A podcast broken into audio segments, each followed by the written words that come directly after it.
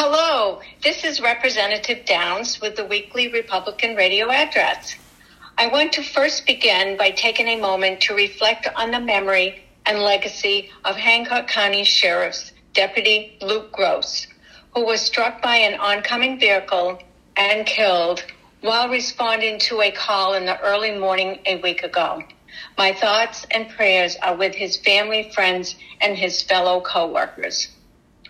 Earlier this week, the legislature convened to vote on the newly drawn State House, State Senate, County Commissioner, and Congressional districts.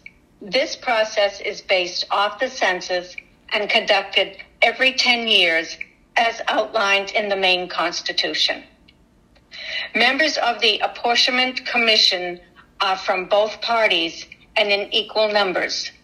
Representative Morris, Representative Kazak, and Representative Perry served on the House in this process. I am proud that we were able to reach a bipartisan agreement on the 151 House districts, 35 state districts, county commissioner, and congressional districts. Starting in the June primaries in 2022, you will be voting in your new district. To find out how your district changed and what your new district number is, you can call your local municipality or visit legislature.maine.gov slash apportionment. At the beginning of next year, the legislature will start the second regular session. With that in mind, I want to share with you some of the successes Republicans had in the first session. To help address known shortages, Republicans advocated MaineCare wage rates for home and community-based services be an increase to 125% of the minimum wage and emergency rate increases for nursing and senior living facilities continue. Additionally, Republicans and Democrats expended the use of telehealth services to provide better health care access for Mainers. We are particularly proud of the direct tax relief Mainers will receive after we successfully negotiated more than $300 million to go back to the Maine tax fillers. Our priorities provided over 150 million in direct relief payments up to $300 to over half a million Maine tax billers.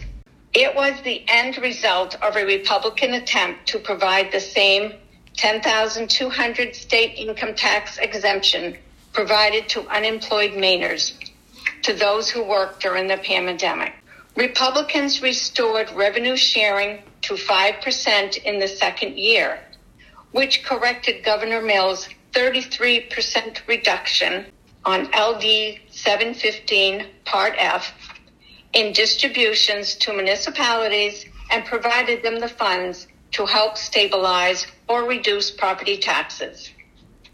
Increased reimbursement to municipalities for tax property, tax revenue lost as a result of the homestead exemption.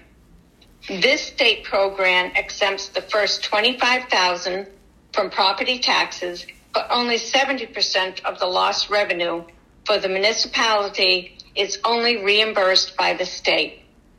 That reimbursement will now increase over the next 10 years until it reaches 100%. This is a win-win for property owners and municipalities.